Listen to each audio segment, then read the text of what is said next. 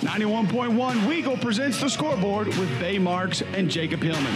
Your calls are welcome at 334-844-9345. Call now. You can follow Jacob and Bay on Twitter at Bay underscore Marks and at Jacob underscore Hillman 3.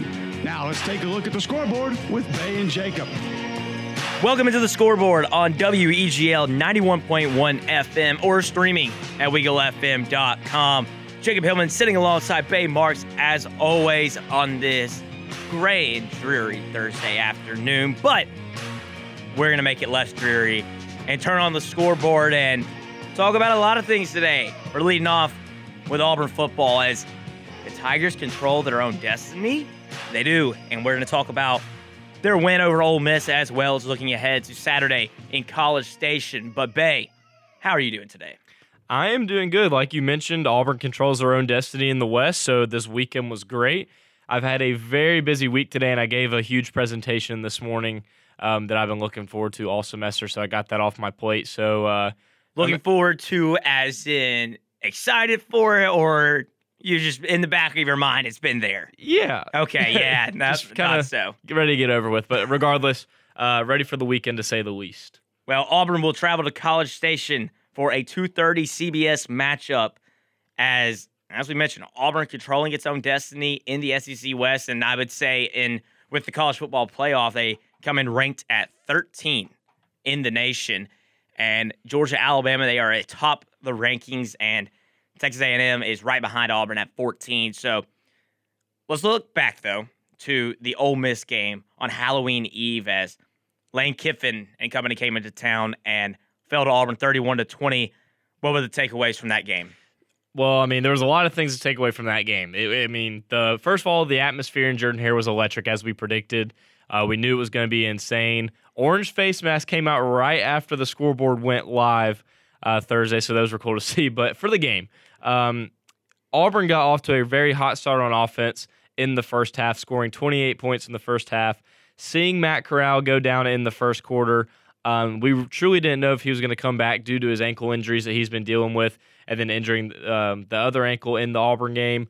Um, but overall, Auburn had a great game plan in the first half. The second half was really a battle of two defenses, both teams only giving up a field goal to each other, and then Auburn winning 31 to 20. So the biggest takeaway for me was the fact that in the first half, it was the offense's time to shine, and Bo Nix and Tank Bigsby and then in the second half, the defense really stepped up to the plate. Yeah, it feels like that third quarter was a game where both teams were trying to lose the game as Ole Miss went for it on several fourth downs that didn't really make sense. Auburn turning the ball over a few times and just not really, you know, really taking advantage of the opportunities they had. So it was good that the Auburn defense stepped up when the way they did and only held Ole Miss to three points in that second half. There's that stat out there in Auburn's three SEC wins They've outscored opponents 27 to nothing in the fourth quarter. That is an impressive statistic, and it's the reason they've won these games. Yeah, and I was just going to add to that, Jacob. You mentioned in the second half their defense, especially in these last few games. The defense in the second half this past Saturday, I believe overall, um, Auburn held Ole Miss to their second lowest uh, combined total of yards this season. Um, and I believe this is the lowest amount of points Ole Miss has scored all year. It is. So, I mean, that's just a testimony to Derek Mason and company. And I really think that the defense constantly improving every each and every week. It's improving. That's that's what we've noticed and we've talked about a little bit throughout this year. And I feel like the second half defense in each and every game has been the the highlight for the defensive side of the football. So it, it's an exciting time as as Auburn has a chance at the SEC West and a chance at making it to Atlanta, making it to the college football playoff, and just in Coach Brian Harsin's first year. So whenever you look back at this Ole Miss game, what is it that you know we we expected a lot of points and we could have gotten that, but the second half didn't let that happen. So I, I really want to know what what do you what do you what do you need to improve on from that Ole Miss game moving forward to make sure that you continue to improve because like I said, each and every week this team's improving. So, what is it this week that needs to happen for Auburn to beat Texas A&M? I just think it's a consistency on both sides of the ball. Um, I think in the second half, the offense is something that really needs to pick up, and that's kind of been uncharacteristic of the last two um, SEC wins Auburn has had against LSU and Arkansas, respectively.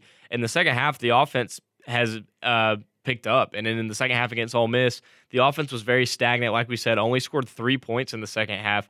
Um, and also just the defense. I understand it's scripted plays, but in the first half, you really kind of want to establish yourself yourself instead of waiting until the second half, like they did against Ole Miss, Arkansas, and LSU, to kind of understand the opponent's game plan and really kind of settle in.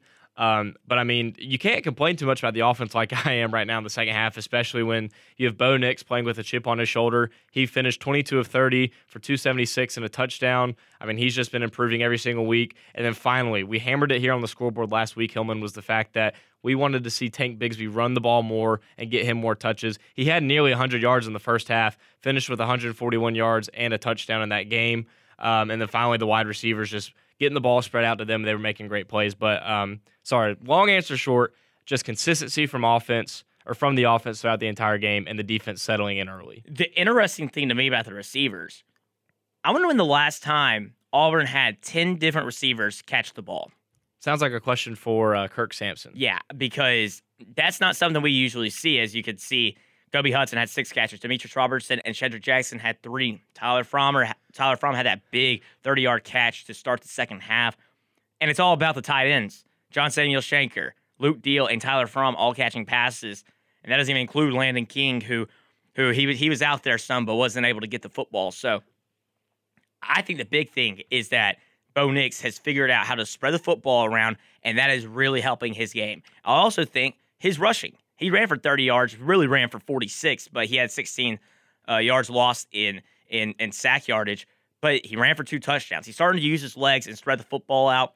And I feel like that's something that fans have asked of him for so long was just, man, if he doesn't target one receiver, if he uses his legs as a weapon, he will be such a good quarterback. And as you can see, that is starting to happen. Yeah, and we're seeing that variety in the offense, whether it's Bobo using his legs or Mike Bobo letting Bo Nix spread the ball out with his arm. And I like that you mentioned the um, tight ends and well, I'm not to beat a dead horse, but Auburn has really used their tight ends this year. We saw a lot of 12 formations and 13 formations on Saturday night, um, especially in short down territory. We saw Luke from or um, uh, Tyler Fromm and uh, Luke Deal out there multiple times with John Samuel Shenker or vice versa. We even saw JJ Pegues come out there at the goal line when Tank Bigsby jumped over the top um, and scored that touchdown. So uh, just to add on to what you said, Jacob, just the variety and the dynamics that Mike Bobo has brought these last several weeks uh, to this offense has been something special to watch. It makes it hard to defend, truly. It does. And did, did you see Nick Brahms' quote on the Auburn tight ends?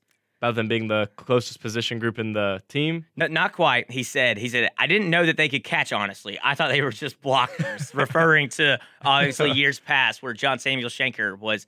He caught maybe five passes in a year. So, yeah.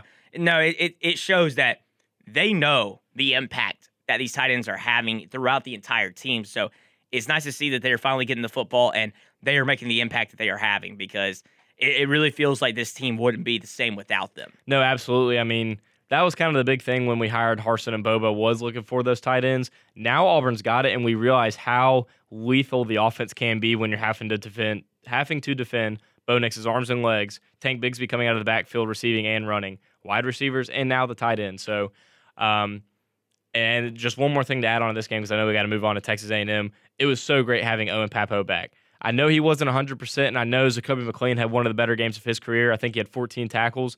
But seeing Owen Pappoe back out there, I mean, he had a huge tackle for loss in the first half. I mean, he's just a difference maker. Oh, and that tackle, he looked 100%. He, he looked did. good. And listen, you don't have to be 100% to see to see what he did. He he recognized the play and he executed and made that tackle. But as you said, time to move forward. Time to look at Texas A&M.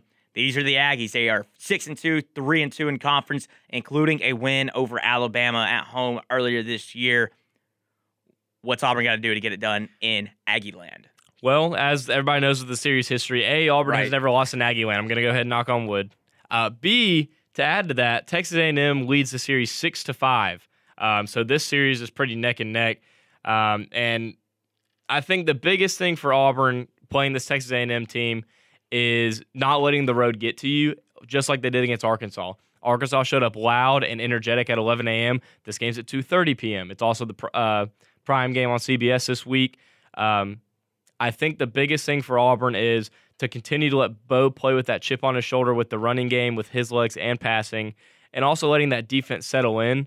Um, I think the biggest challenge going into College Station, beside College Station, besides the crowd, is going to be um, trying to fight up against that Texas A&M defense because they've shown flashes this year of them being a really good defense. And I mean, we saw it against Bama; they got timely stops. They kind of gave them some trouble when uh, Alabama was on offense.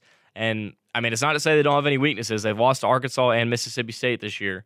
Um, so it's going to be interesting to see what happens in this ranked matchup in College Station. Texas A&M opened as a four and a half point favorite over Auburn this weekend, and I, I, I really agree with you that it's all about the quarterback. It's all about Bo Nix, and I think even on the Texas A&M side, it's all about Zach Calzada. Whenever he plays well, Texas A&M plays well. It's up to the Auburn defensive front to not let that happen. You got guys coming back. TD Moultrie, Owen Pappoe returned last week, and now that they've played that one game, it seems like this is their best chance to really settle in and play like they have earlier in the year because Moultrie hasn't really played since September and Owen Pappoe is the same way. So it's going to be really nice to see both of those guys settle back in and ready to go in this huge road matchup. And I really think that the defensive front gets their pressure, kind of like they did against Arkansas, that you got a great chance to win this football game. Yeah, I think it's also uh, like you mentioned, large to note the fact that TD Moultrie came back, a guy that obviously hasn't been with the team for several weeks. Um, and there was just a lot going on within the athletic department and within the football team last week. I think it spoke volumes for Auburn to keep their heads level. And I think that's a huge credit to Brian Harsin. And I think he's going to do a good job um, of them doing that this week. Bo said on Out of Pocket on SEC Network the other night something to the effect of he's uh, Harsin's always bringing a good game plan to the table. He stays focused to the fundamentals and the details of everything. And truly, I know it sounds like pretty pretty basic stuff, but I think that might be a key difference this weekend because that's a place where you make one or too many two mistakes. Uh, that's not a place where you'll come out of with a victory. And that's what happened to Alabama. They made a bunch of mistakes early in the first half that cost them because at the end they had to come back and once they got to that point, it was too late and Texas A&M really clinched that game. So you're exactly right don't make mistakes, and you're going to have a chance to win the football game because the defense is constantly improving. The offense is executing as long as they're not making mistakes. So, as you said, I think that's what it's all about is going in and, and really handling that road environment well because you know those Aggie fans are going to be fired up. They will be. It's and I I know a few people that are going. So oh, surely, yeah. surely the Auburn faithful will be there. Auburn always has really a big show out there. But again, for me, the biggest thing is going to be Bo Nix still playing with that drive and that determination because he's completely been a different football player. I agree. Um, I mean, it's it's been quite obvious ever since uh, Georgia the Georgia State. State. game. Yeah, he he. I know he was injured and he was kind of having to rehab during that week, so he didn't really prepare to the best visibility. But really and truly, uh, he's been.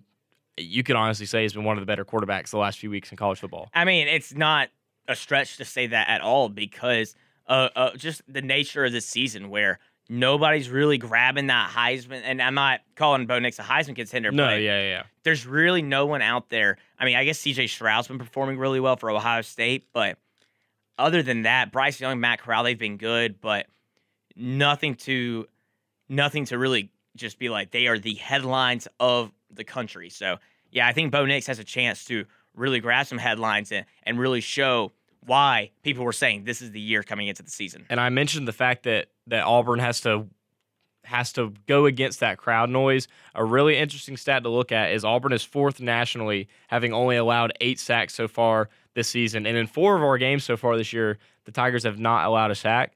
Um, so I think the biggest thing is going to be with that crowd noise because Texas A&M with the midnight yell and everything will be rocking. Having that O line really settled in and not allowing any sacks towards Bo Nix. Um, well, yeah, keeping his jersey clean will be huge. Yeah, ha- yeah. If if Bo Nix goes down a few times, that crowd will just get even even rowdier. So we want to prevent that from happening. But you know what it's time for? How do we think the Tigers fare in College Station? I think it's interesting to look at because Auburn's coming off a win. Texas A&M has looked good lately. I picked Auburn last week and I I was scared too, but I'm not scared to pick them this week. I think Auburn does truly get it done on the road. I just think Auburn has too much momentum to not win this game. I don't think it's by a wide margin. Auburn wins by 10. Wow. I think 35 to 24 is somewhere in there. I don't buy Texas A&M that much. I think they are a good football team. I think they're a top 25 team. I think Auburn's a top 15 team. Yeah. They might even be a top 10 team. We don't know that yet, but I think Auburn's going to go into Aggieland. They're going to win. I'm not going to say by that wide of a margin, but I think by a touchdown. I just don't like them after watching them against Colorado early in the season. I know they beat Bama, but after watching them, especially losing to State, I can't buy them either. It's hard to. That is our Auburn football segment where we reviewed the Ole Miss game and looked ahead to Texas A&M on the other side of this break. We look at the rest of college football and give our picks. You're listening to the scoreboard on WEGL 91.1 FM. Thank you for tuning into the scoreboard with Bay Marks and Jacob Hillman. You can find the scoreboard podcast on Apple, Spotify, and anywhere you find your podcasts. Welcome back to the scoreboard on WEGL 91.1 FM, or if you are listening to Jacob and myself live on WeagleFM.com, thank you for joining today's show. Live from the Auburn University Student Center, the longest running sports radio talk show here at Auburn University at WEGL. Nationally nominated. Let's try to get another one this year. We're going to try. If you want to call in and be a part of the program, feel more than welcome. You can call in at 334 844 9345. 334 844 9345. Those last four digits spell out Weagle as we get into our college football discussion of the week. Going to get into some predictions. Also, going to touch on the, uh, I guess the most appropriate word to use would be controversial. Uh, rankings of the initial college football playoff rankings of this season. Um, so we're going to touch on all of that in this segment for today. So going ahead, getting started, we are going to go ahead and look at Saturday. And we're going to start it out with an 11 a.m. game with the number one team in the nation. Georgia remains at number one in the college football playoff poll. They're going to host Missouri and poor, poor Missouri on ESPN in the yeah. morning. The spread is 38 and a half. Um, I think they cover. Probably. Uh, probably. And now I will say, you never know. With the 11 a.m. kick, it's going to be a little chilly. Georgia might start oh, off. Come slow. on. Georgia might start off. I mean, they didn't against Arkansas, but come on. Whatever. I just like to point that out. Georgia by 40. Georgia does stay at number one in this poll from the AP poll, as they are without a doubt the most dominant team in the nation. Yeah, unanimously. I saw the the BCS what if rankings, and they are unanimous across every single computer ranking. Yeah, so uh, that shows you how good they are. Very fitting for them. Nebraska going to host the newly ranked number five uh, Ohio State Buckeyes. Ohio State, like I said on the show last week, or I believe it might have been two weeks ago, really just been climbing ever since that Oregon loss. Um, and I mean, they are on a roll right now. I mean, they've just been dominating their opponents, averaging nearly 50 points a game. Uh, and they're going to travel to the unranked Cornhuskers. I think Ohio State wins, but I mean, that's huge for them to be right outside of the top four. I saw a report where Scott Frost might be fired after this week, but for Ohio State's sake, they need to go in and they need to dominate this game because of it seems like if they go in and they kind of just fiddle around and Nebraska gets another seven point loss like it seems like they only do, there might be questions even if Ohio State beats Michigan State and Michigan because yeah. I think that's what the committee's waiting for is for Ohio State to get that signature win since they didn't get it against Oregon, and whenever they do, they might jump Ohio State over Oregon. They just beat Penn State, but we are in a, for a uh, huge November in the Big Ten, to say the least, with Michigan, Michigan State, and Ohio State. Um, that'll be interesting to see how that plays out. Here's where I really want to get into the playoff poll. Number nine, Wake Forest traveling to North Carolina. And the reason I want to get into this is not only are the Demon Deacons 8 0 and underdogs going into this 11 a.m. run game, but I forgot who it was, but they brought up an interesting point. And correct me if I'm wrong, or correct him if he's wrong. But he said, you know, if if Wake Forest, if their colors were purple and orange and their name were the Clemson Tigers, would they be ranked this low? Considering that they're beating up on the same teams this year that Clemson is already normally beating up on every single year. I think he's exactly right. I think that if you because obviously this is where preseason bowls come into play, where well, if it's a team already ranked at the top, they're going to stay at the top until they lose. If it's a team that's ranked at the bottom, well, they have gonna, to earn it. They have to earn it, which yeah. Feels like Wake Forest is earning it like Clemson has earned it. But I guess it's not enough for them to be ranked even in the top six to be the, on the outside looking in because number nine is not not really close. Like you you gotta you need help if you're number nine. Yeah. So and that's very possible with the way the season's going. But you know, I just I, I just it's hard for me to say that Wake Forest should be this low. Yeah, and, and that's what my point is. Is I think they they definitely deserve the recognition recognition of being a little bit higher. But this game actually be might be one of the more interesting games we see so far um, for this weekend in the ACC. Do you have Wake Forest continuing their undefeated streak this season, or do you have North Carolina pulling off an upset at home? Yeah, I do have Wake Forest winning. I really like what Hartman's done at quarterback, and I think that he can continue that against North Carolina. This is a this is a defense that isn't, you know, they're not bad against the pass, but I think that they can be taken advantage of. And I think that Wake Forest will be able to do that. And North Carolina, they're just a hit or miss team. They're on and off every single week. This over under is 76 and a half. Yeah. Bet the over. I think that these two quarterbacks can duel for a highly um, offensive powered game, especially with Sam Howell this weekend. So bet the over.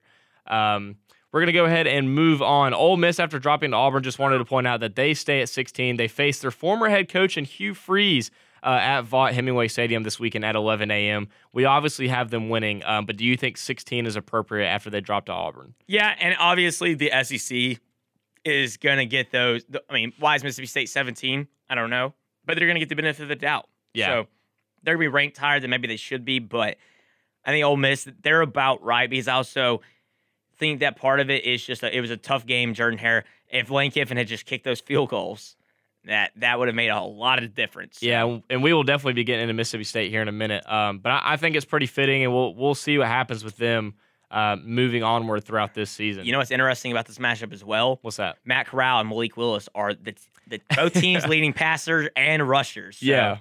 Another game where the two quarterbacks are going to be dueling, and it might be a lot of fun to watch. We live in a simulation, truly. We do, I think. Michigan State moves up to number three after a huge home win against their arch rival Michigan last week at home. That was a crazy game to watch. Um, I mean, Kenneth Walker III is an absolute dude, and he might be at the top of the Heisman race right now. He's got to be up next to Bryce Young and Matt Corral. Um, is three fitting for Michigan State? Should they be number two over Alabama? And do they win this weekend on the road? Well, what I'll say is Alabama. I think they should be in the playoff currently, but I don't think they should be number two. I think they Agreed. should be right at number four. Agreed. That's that's about where I would place them. But yeah, this now what I'll say about this game is how interesting it is with Michigan State only being a three point favorite. yeah. That shows the respect that that Vegas has for Purdue playing at home because when they play at home, they they usually are fired up and they show up like they did against Iowa. So I I, I think Michigan State goes in and gets it done. And, and they did get it done by like a score. I think it's going to be a close game. I think Michigan State wins. I like Payton Thorne, especially Kenneth Walker III. I just bragged on him. I think the rushing yards is going to be the biggest thing in the game for him. But watch out. Purdue has already beaten a top three team this Yeah. year. They did it on the road at Iowa. So, uh, I mean, and also look at the Purdue rushing defense. They allow 139 yards per game. yeah. That's why I think it'll be close. And Kenneth Walker, he's going to do his thing where he's not going to put up a ton of crazy numbers, but he's going to make those yards count. Yeah, watch out for Walker. I mean, he, like I said, he should be in New York towards the end of the season. Cincinnati drops to number six from the number two spot. The committee doesn't have as much respect for them as some people might have. Um, and they are a 22 and a half point favorite. So obviously we have them winning at home, but are Desmond Ridder and the Bearcats ranked too low? Oh, yeah, absolutely. I think my college football rankings currently would be Georgia at one, Agreed.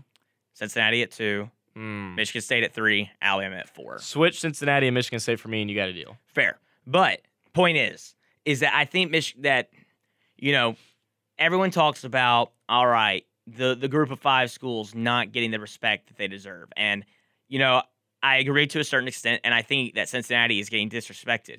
It, this shows that they probably have no chance unless all those teams in front of them lose. Well, and my biggest thing is they've already beaten a top 10 Notre Dame team Right. on the road this year. Well, here's the thing also, Notre Dame has lost like two home games in the last five years, and one of those is to Cincinnati. yeah.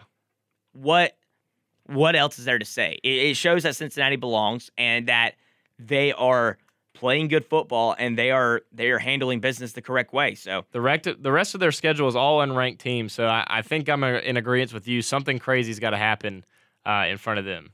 I think SMU is a is a team that probably yeah they're seven and one. So SMU is a week where Cincinnati will have to go and because SMU could be ranked by the time they play. So there's another chance to get a ranked win. Yeah.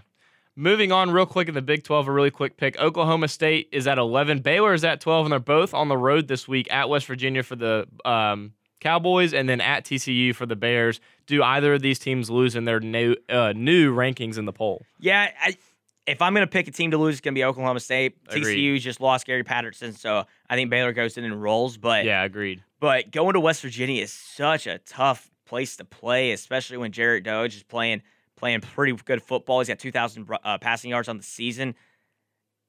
I'm gonna pick Oklahoma State. I think that they do get it done in Morgantown. Yeah, I'm actually going to go with West Virginia here. This is going to be my upset of the week. Um, just looking at this game, I, like you just said, really that home field advantage does it for me. Um, and I don't think Oklahoma State, I think this might be a nail in their coffin for pushing them out of the Big 12 race. Um, so keep an eye on that game this weekend. So let's go ahead and get into the Mississippi State at Arkansas. Arkansas is unranked, and Mississippi State is number 17. A lot of people really didn't like that ranking for the Bulldogs either, and they are an underdog on the road this weekend. Yeah, it, it, it doesn't make sense. Yeah, they go for Mississippi State for beating Texas A&M and beating Kentucky last week. Yeah. But I'm you sorry. lose 49 to 9 to Alabama and you lose at LSU I think both of those teams or versus LSU. Yeah, and, and the Memphis loss, I will give. We're not going to count that because that that loss was on the officials. So Yeah. the point is, I don't think you should get as much credit for beating Kentucky and Texas A and M as Mississippi State is getting, especially Texas A and M when they did. I don't think Texas A and M was quite ready yet, and they. I don't know. Point being, I think Mississippi State is going to show why they're overrated this year. I think Arkansas is going to get to win, and I think they get it by double digits. I think Arkansas wins as well. I I can see Mississippi State being ranked, but nothing higher than 23 or right. 22. Both of these teams should be between 20 and 25 in the polls, in my opinion. Um, and I think Arkansas is going to show that this weekend at home with Sam Pittman and company. Like we just mentioned, Alabama at number two, they're hosting LSU in a six o'clock matchup on ESPN. How much does Alabama win by? I don't know if they cover. I, I think LSU will hold them uh, to a low amount of points, and that'll help them cover. I think Alabama wins by about 21. I agree. I think Bama wins by probably 21 to 24. Um, I think it's a slow start early just due to the fact that it's LSU Alabama, and that's always a tough matchup. Um, but nonetheless, I have the Tide at home. Real quick, Kentucky hosts Tennessee. Any chance for Tennessee to upset the 18th ranked Wildcats? No, I don't. And interesting is that this game is a pick 'em. Kentucky's not favored, so I, I'm I'm going to pick the Wildcats. I'm going to go with the Wildcats too. I don't think Tennessee's got what it takes. And I also don't think Tennessee's been as awful as we thought, as we think this year. But I just don't think that they have what it what it'll take to beat Kentucky on the road. Agreed. Oregon at Washington, number four Oregon, mind you, so they're still in the playoff picture as the first rankings come out. 6:30. This is the ABC game of the week. Does Washington pull out an upset? No, I don't think they do. And I think what makes it interesting is that Oregon, look at the rest of their schedule, it's not that strong. What's going to happen if the Ducks finish 12 and 1 with the Pac 12 championship? Yeah, I don't think Washington and Dylan Morris have a strong enough offense. I think Oregon covers that seven point spread and they win a Pac 12 game on the road. And real quick to end this off, Jacob, Michigan, who lost last week to Michigan State, they go ahead and have a home game this week against Indiana on Fox at 6:30. So the thing about Michigan is, I remember last week I said that they were different. I picked Michigan against Michigan State. They were up, but then, uh, well, then you had Michigan State come back. So Yeah. I'm picking Michigan in this game, and I think that you're going to see a fun rivalry Saturday with Michigan Ohio State. Yeah, I think that uh, Michigan's going to bounce back. That was a tough loss on the road. I still really like what I've seen from Harbaugh and then this year. You could have argued that they should have won that game. Oh yeah, Um, so, in simple terms, I have them winning. On the other side of the break, we're going to go ahead and get into the NFL. And then later on, Jacobs Braves are World Series champions. Don't miss that and more on the other side of this break. WEGL 91.1 FM. This is the scoreboard. We're already halfway done with the scoreboard on Weagle 91.1 FM. You can find more Weagle content at WeagleFM.com or on social media at Weagle underscore AU. welcome back into the scoreboard on WEGL 91.1 FM or streaming at WeagleFM.com. We are halfway through today's episode of the scoreboard. If you miss any of it, you can go back and listen to the podcast after we're done. Search the scoreboard wherever you find your podcast. Jacob Hillman sitting alongside Bay Marks as we are about to dive in to some NFL predictions as past weekend was pretty interesting, I would say. And Uh, yeah. I mean, I mean, I feel like every year the the NFL for different reasons is just interesting week in and week out, but just I mean, there's just so much that has happened on and off the field in the NFL this week that's just kept you glued to your TV. yeah, your your Packers got to win against the Cardinals, and, And now Aaron Rodgers is out yeah, I mean, half of our team. So wild. I didn't get to watch much of the NFL last weekend because I was in Atlanta for World Series Game Five. We'll get well, you didn't miss much with segment. your team. I'll I'll tell you that. Hey, we won. They I won- could, I won, could have gone won. to the game, but I decided I wanted to sleep in before I had a full day at the battery. But let's get into tonight, Thursday night football. Woo! Jets Colts. This is going to be a good one, I'm sure. Well, a week ago tonight, we actually did have a really good Thursday yes, night football did. matchup. And now we get this, which, hey, look, the Jets got Mike White. He looked good, right? right? This right? is just this just falls under the stereotypical Thursday night football game and the criteria underneath it. Colts are 10 point favorites at Lucas Oil Stadium. Take the Colts. Do, do they cover? Uh, negative. All right. I, I, I say Colts by seven points. Yeah, I agree.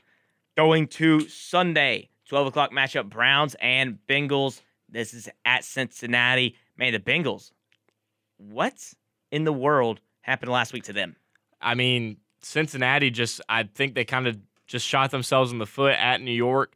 Um, I think the more interesting thing to think about is they've won two out of their last three, um, and they're facing a divisional rival who has had just as many, you know, dramatic issues throughout their team as any other team has had so far in the NFL this year. I mean, Baker Mayfield is still battling injuries. Odell Beckham Jr. I mean, he's been asked to not come to practice. Yeah, I mean, there's drama. just- yeah, to say the least. So I mean, just with all that going on, I know Cincinnati lost to the Jets last week, but there is no way they lose this game at home. I'm I like Bojo Bojuro.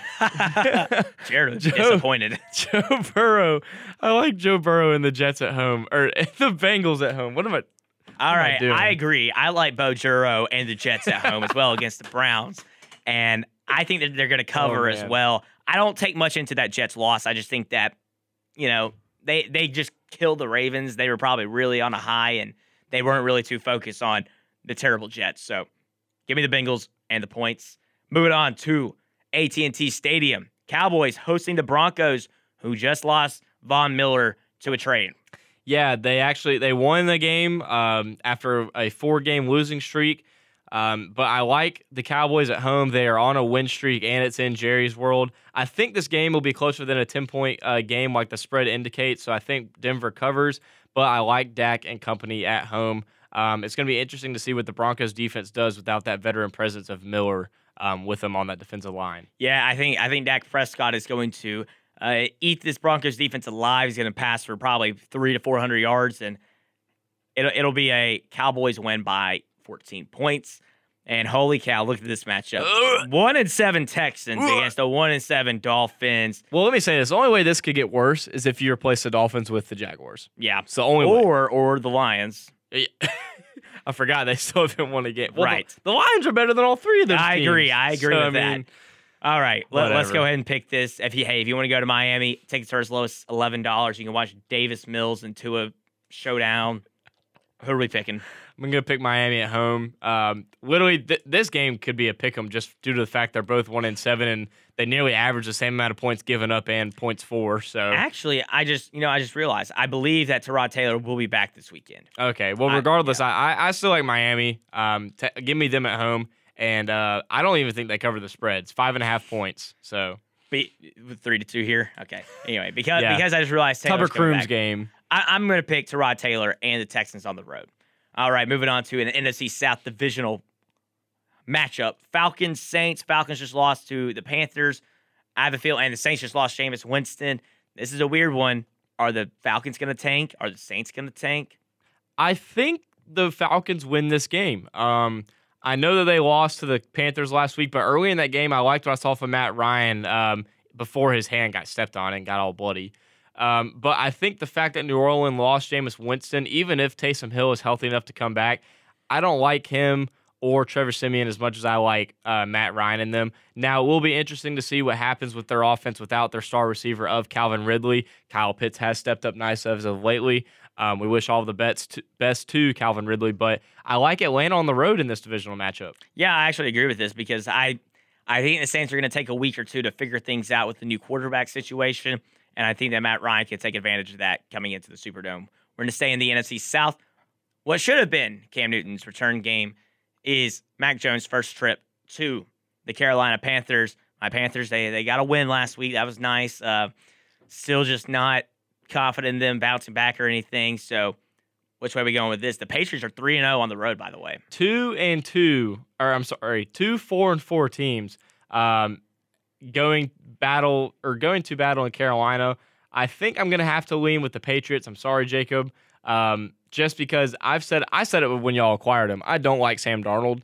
Um, I don't know how much Joe Brady's liking him right now, but Not n- clearly not a lot as Yeah, he mentioned so- last week, and he got hurt. yeah. So uh, give me the Patriots on the road. Yeah, I'm gonna pick the Patriots what as well.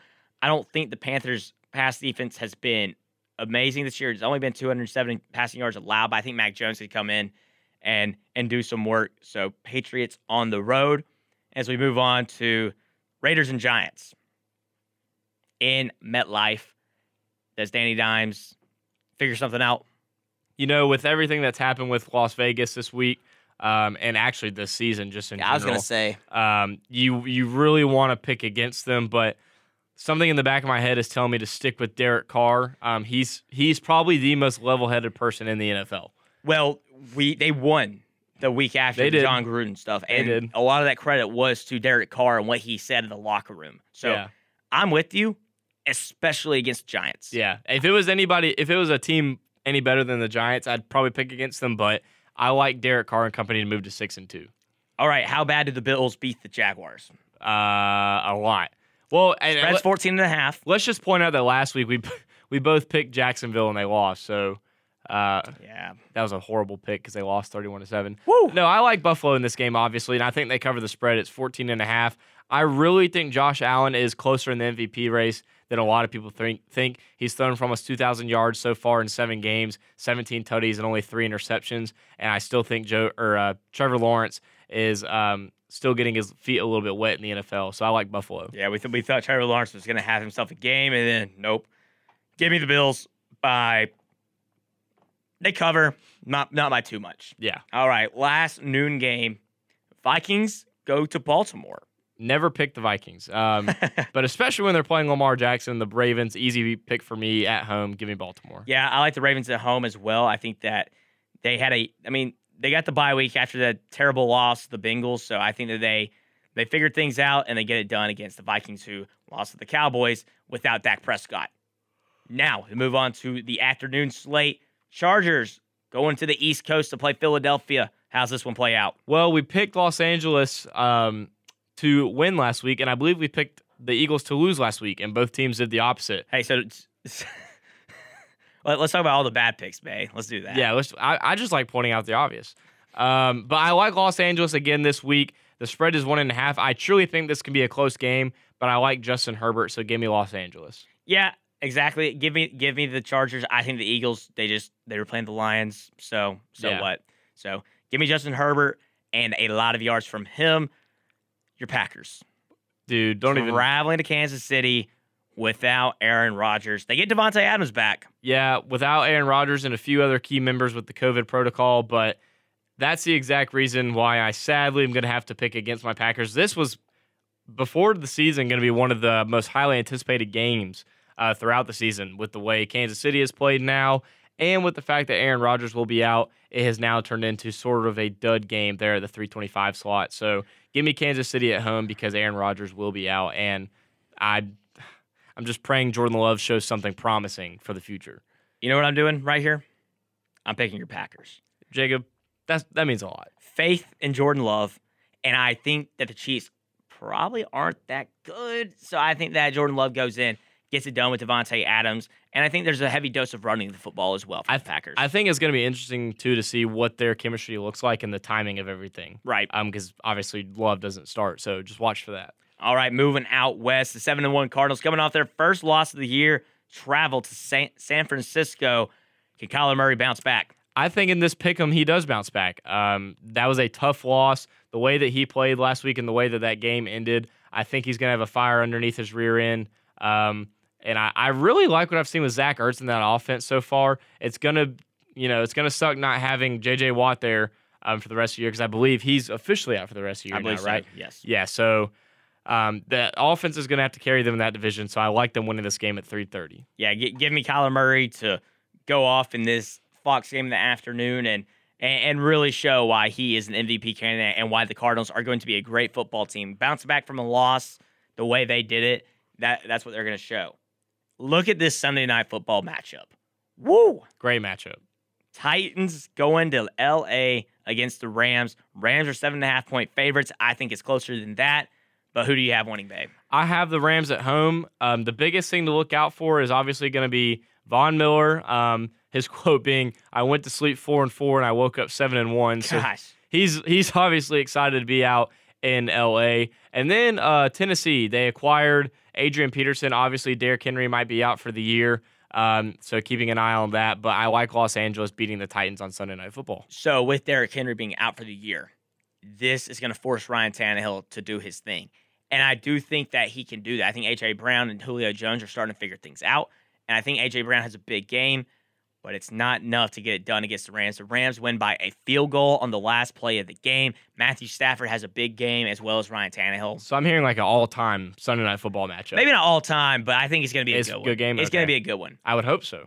Well, we're going to go to Monday night where the quarterbacks are not as good. Ben Roethlisberger, Justin Fields. Well, well, well, they're they're not good for different reasons. right. One's young. One's young and One's doesn't have a lot of help. The other one's old and only throws to his running back in the flats, even on fourth and 10. So Yeah. this Monday night football, I'm hopefully we'll be able to watch ManningCast because I think that'll be the most entertaining part of it. Yeah. Steelers at home, six and a half point favorites. Do they get it done? Steelers, they've won three in a row. They look hot and they've beaten some decent teams. So give me them. They're going to move to five and three on the year. And Mike Tomlin and the company or in companies hating up, shutting up the haters. I cannot speak today. Turn Never, my mic never off. say never say never, Bay. That that's what Mike Tomlin would say. I'm picking the Steelers, also by a field goal, not on the last play of the game, but by a field goal. Those were our NFL week number nine predictions. On the other side of this break, go Braves, we celebrate. One more segment before we turn off the scoreboard for the day. Thank you for listening to today's episode of the scoreboard with Bay Marks and Jacob Hillman. We hope you have enjoyed listening. You can listen to us every Thursday at 2 p.m. on WEGL 91.1 FM or at WEGLFM.com. World champions are the Atlanta Braves.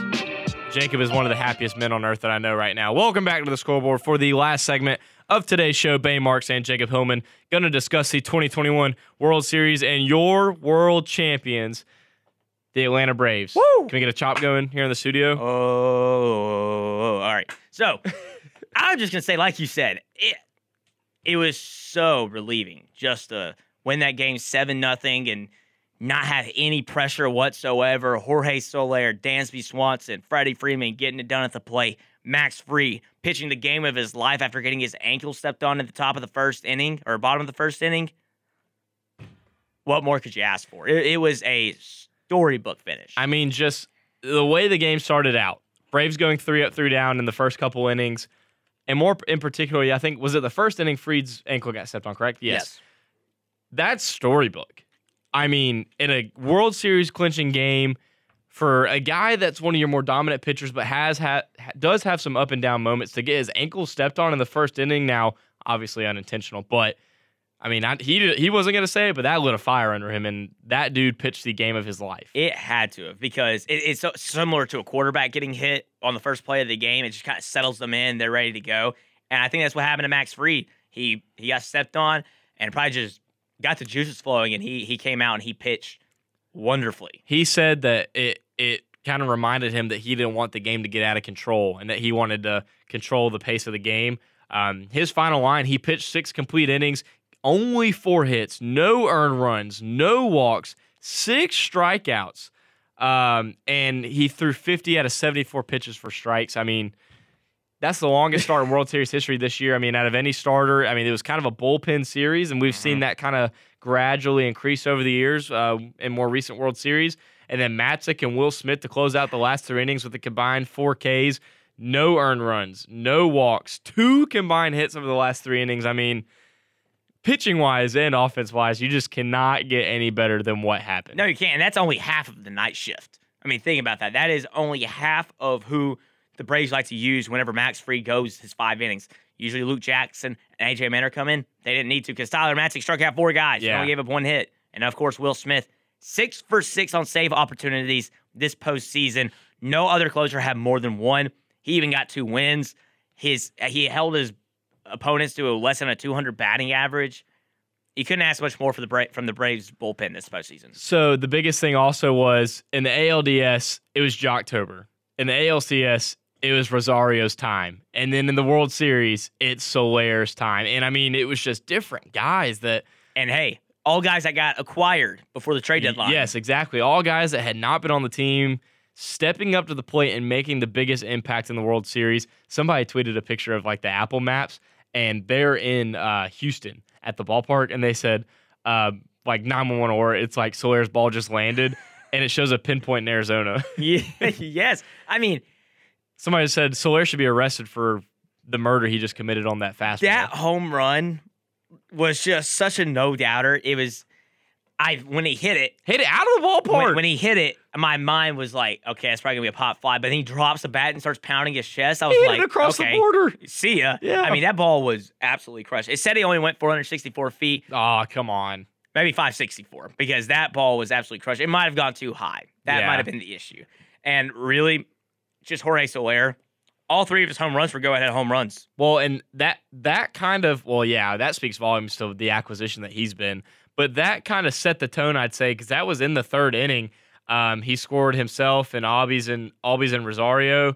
That kind of set the tone for the rest of the game, and he of course won the MVP. Uh, other guys on offense that had a big impact in that game. Freddie Freeman went two for four.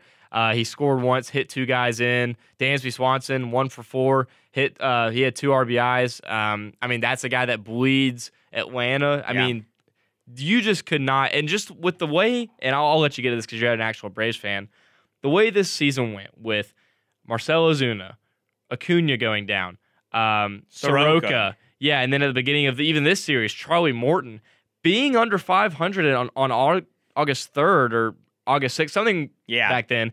I mean, the World Series wasn't even really in the in the picture. We talked about it over the summer. It was like, you know what, like it's whatever. Yeah, it is what it is. And here's the thing: is I, I said it to several people. I, I might have said it to you, where I was like, "Man, jokingly, it's gonna be sad when we win the World Series without Ronald."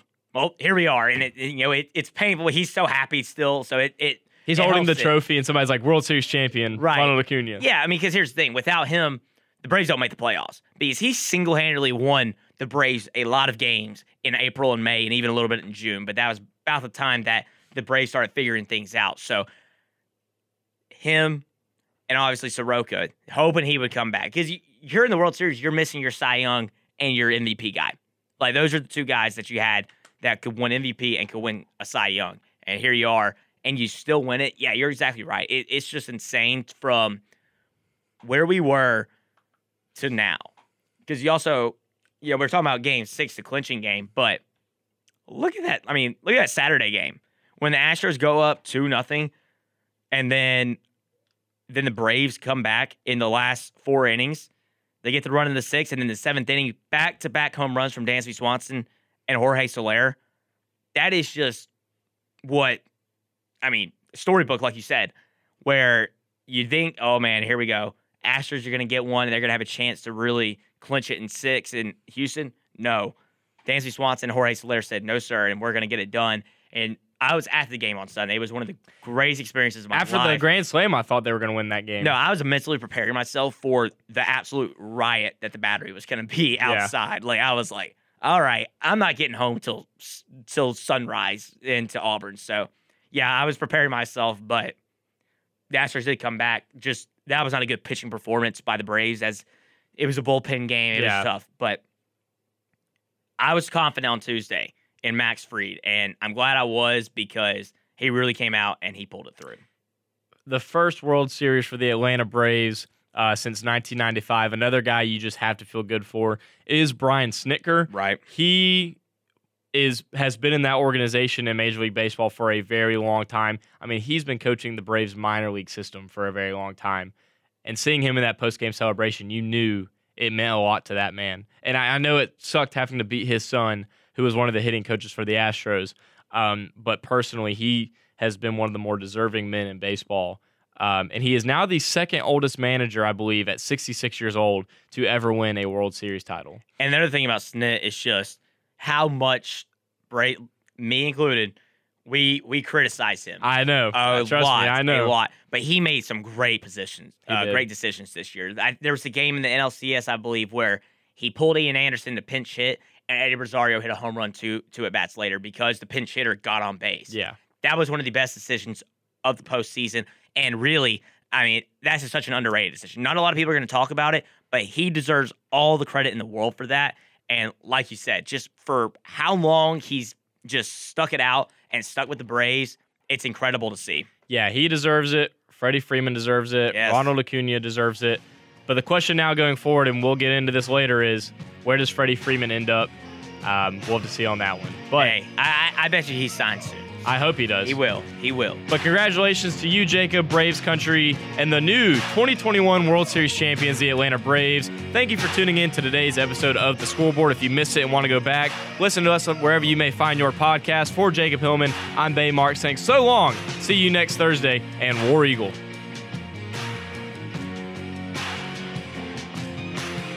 Been listening to the scoreboard on 91.1 Weagle with Bay Marks and Jacob Hillman. Listen every Thursday at 2 p.m. as Jacob and Bay cover all the happenings in sports. You can keep up with all the great shows on Weagle by streaming us on our website at weglfm.com and follow us on Twitter and Instagram at WEGL underscore AU.